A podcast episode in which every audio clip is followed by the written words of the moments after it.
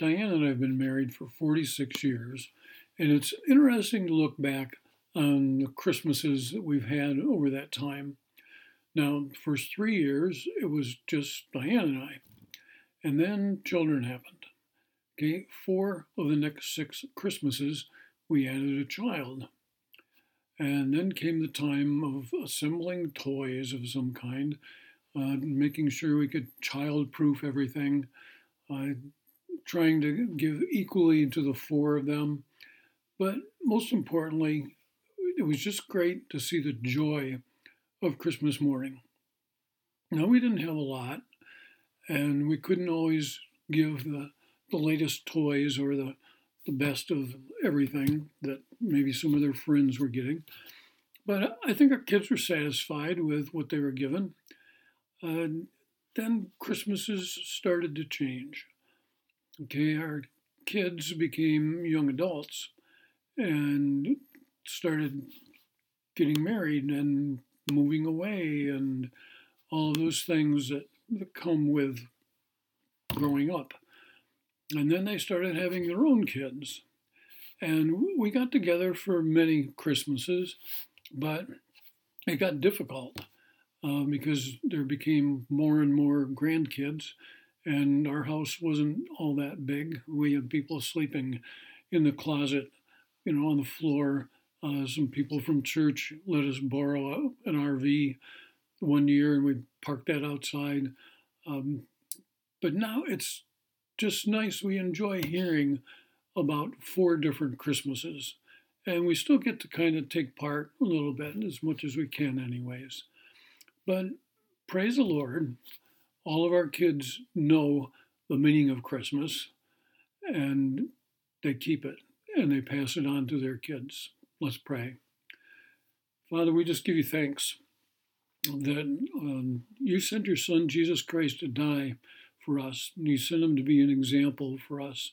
You sent him to give us the, the freedom that we would have no other way. And so, Lord, as we get ready to, to celebrate the birth of your Son, Jesus Christ. Lord, let us make sure that we keep him in the, the forefront, that we um, don't let him get lost in food and the presents and the parties and the get togethers, that whatever we do, that Jesus is kept at the center of uh, all of our celebrations, all of our times together. So, Father, as we look at your word, Lord, help us to look a little further and in, in a different way at the real meaning of Christmas. Lord, let us have our eyes and our hearts and our minds open. In Jesus' name, amen. So, we've been listening to Christmas music since uh, the beginning of November. Actually, we listened in July when we were on a road trip and it was 100 degrees. We thought maybe it would cool us off, I guess, as we listened to K Love Christmas. But there's some songs we have heard over and over and over again.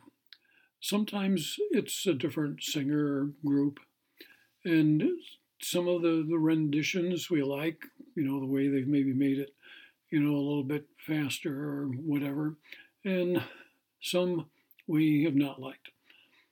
But most people have their favorite Christmas carols, Christmas hymns, and one of them that I like the best is Mary Did You Know? Uh, that's been sung by many, many people.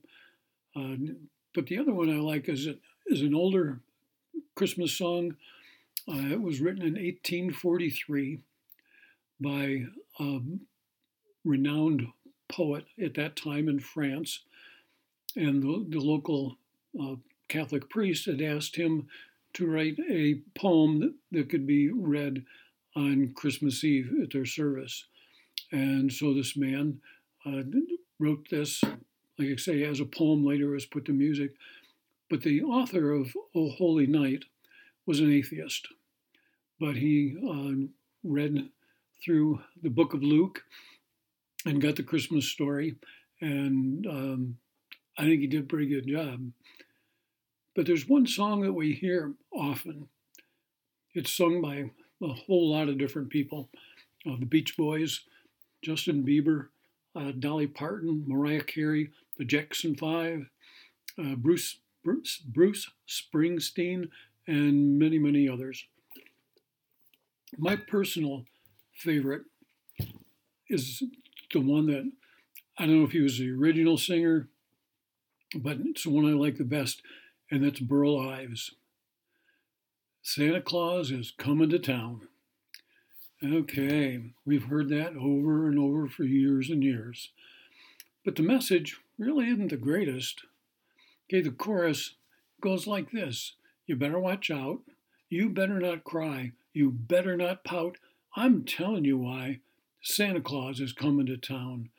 He's making a list and he's checking it twice. He's going to find out who's naughty and nice. Santa Claus is coming to town.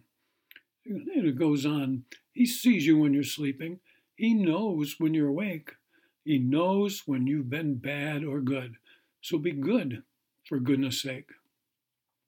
Andy Williams sang a, a song that had a similar message Happy Holidays, where it goes, It's the holiday season, and Santa Claus has a toy for every good girl and good little boy.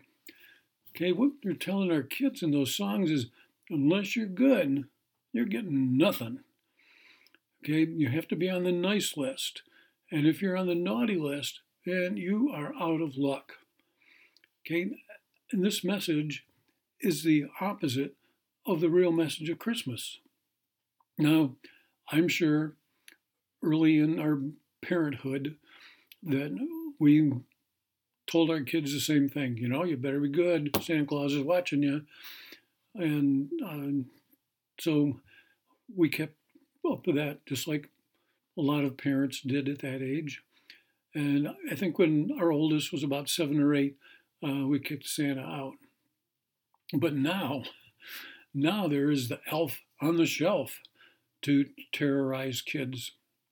Okay, the elf has been around since 2005. And looking this up, I found that there's actually rules and regulations that are supposed to be followed. Now, I didn't look any of them up to see what they were, but what happens if you break one? You know, I mean, do the kids turn you in? Is there an 800 number that they can call? Hey, my father, he told me this, and that violates Section 101B, and so I want something done about that. Well, I don't know but we don't do Elf on the Shelf either. So let's take a look at what we should be observing at Christmas and what we should be instilling in our children. Psalm 139 is a good place to start. And I'll be using the NIV most of the time. I'll try and remember, let you know if I'm using something else. well, God is asking, or excuse me, David is asking God to examine him. Now, God doesn't need David's permission. Okay, he's always examining all of us. But in verse 7 of Psalm 139, David asks two questions Where can I go from your spirit? Where can I flee from your presence? Well, this tells us that we're always under God's watchful eye, not just at certain times, not just in specific places, but everywhere, all the time. And this is something that I know I need to remember, and maybe you do too, that we're not out of God's sight at any time. Back many years ago, a coworker of mine was telling about a party that he had gone to, and alcohol was, of course, involved. And he was a regular church attender, but you know he got involved with this woman at this party, and you know his thought was, you know, who's going to know? You know, there was just me and her, and you know nobody's going to know. Well, wrong. Okay, Mr. Church attender, you should know who was going to know. Well, then going on in, in verses 8 and 9 of Psalm 139, David gives some possible places to try and hide. Okay, he says, if I go up to the heavens, or I go down to the depths. Now he's giving us those because it's two totally opposite destinations. Okay, the heavens go on forever, and the depths go down to the, the deepest in the sea. And he says, you know, maybe on the, the wings of dawn or on the far side of the sea. Okay, he's trying to get lost going horizontally. First it was vertically, now it's horizontally. But we know that God has his eye on us as far as the east is from the west. So then in verse 10, David admits, you know, there's just no escaping God. Because he says, even there, your hand will guide me, your right hand will hold me fast. Okay, David talks about escaping God, but at the same time, he recognizes the comfort of God's presence. Verses 11 and 12 tells us of the enormity of God. David says, If I say, Surely the darkness will hide me, and the light become night around me, even the darkness will not be dark to you, and the night will shine like the day to you. God's always everywhere, and He's examining us. Okay? We need to make sure that we remember that He sees us no matter what, no matter where. Now, He may rejoice in what He sees when He examines us and tell us, you know, well done, my good servant. Luke 19, 17. Or he may say, You're better than this. You know, I expect more from you, but I still love you. So, two things we know about David. One, he was not perfect. Okay, he was an adulterer and a murderer. Okay, he committed adultery with the wife of one of his soldiers, and then he put a contract out on him and had him killed. But David says this in Psalm 17:8, "But keep me as the apple of your eye." Okay, so David was God's choice to be king, and his throne to continue forever through his family. So most of us fall kind of in between there someplace between the adulterous murderer and the apple of God's eye. So, what about Jesus? What did he say about the good and the bad, the naughty and the nice? Well, take a look at Luke 5. Okay, Jesus is called Matthew or Levi, the tax collector, to follow him. And Matthew accepts and he wants to party. You know, he wants to celebrate this. And so, who's invited to this party? Uh, his fellow tax collectors and a bunch of other sinners, which could include anybody.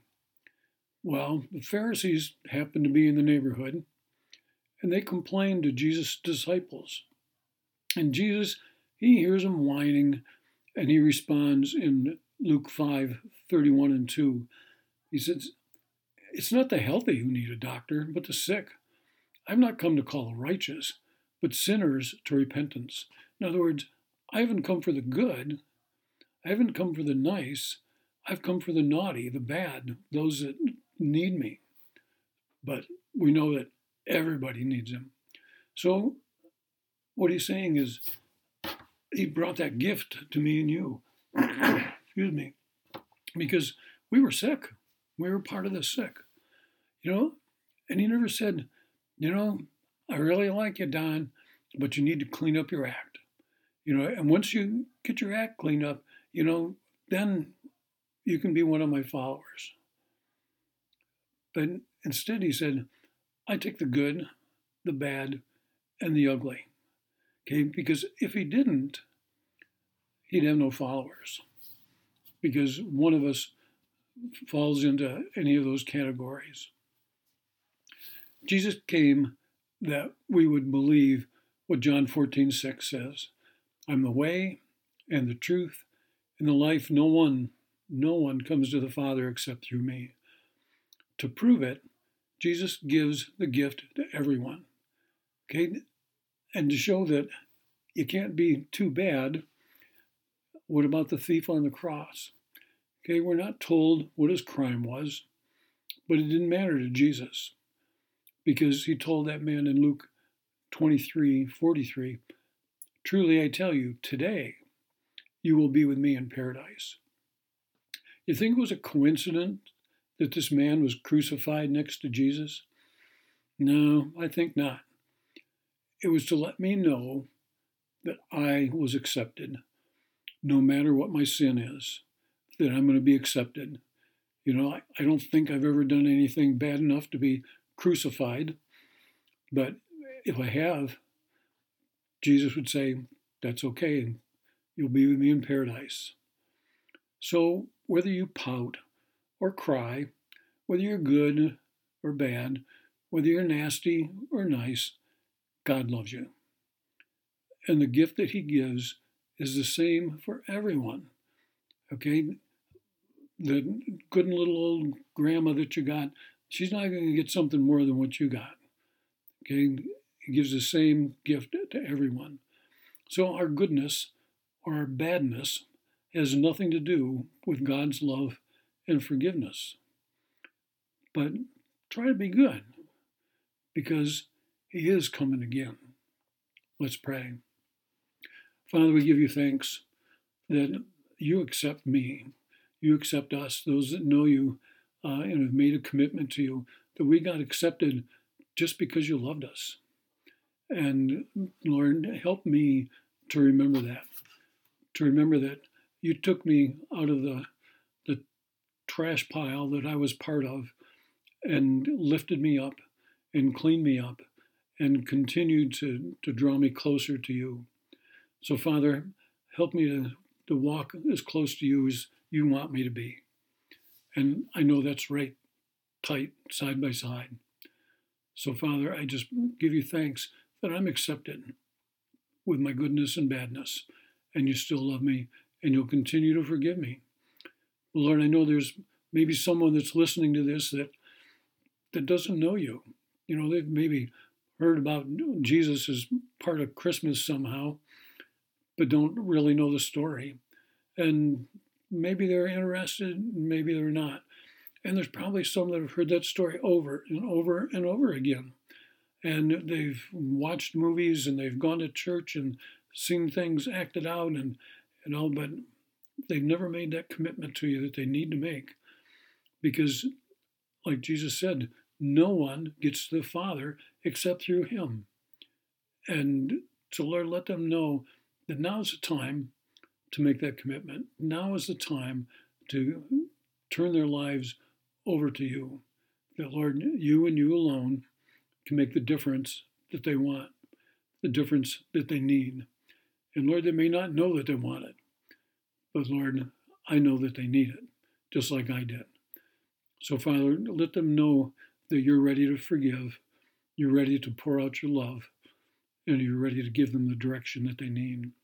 And so, Father, let them pray this prayer Dear Heavenly Father, I know I'm a sinner, and I know I need a Savior.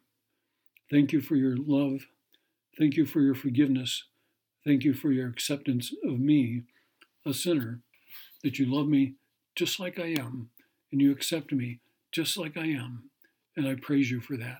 In Jesus' precious name, amen.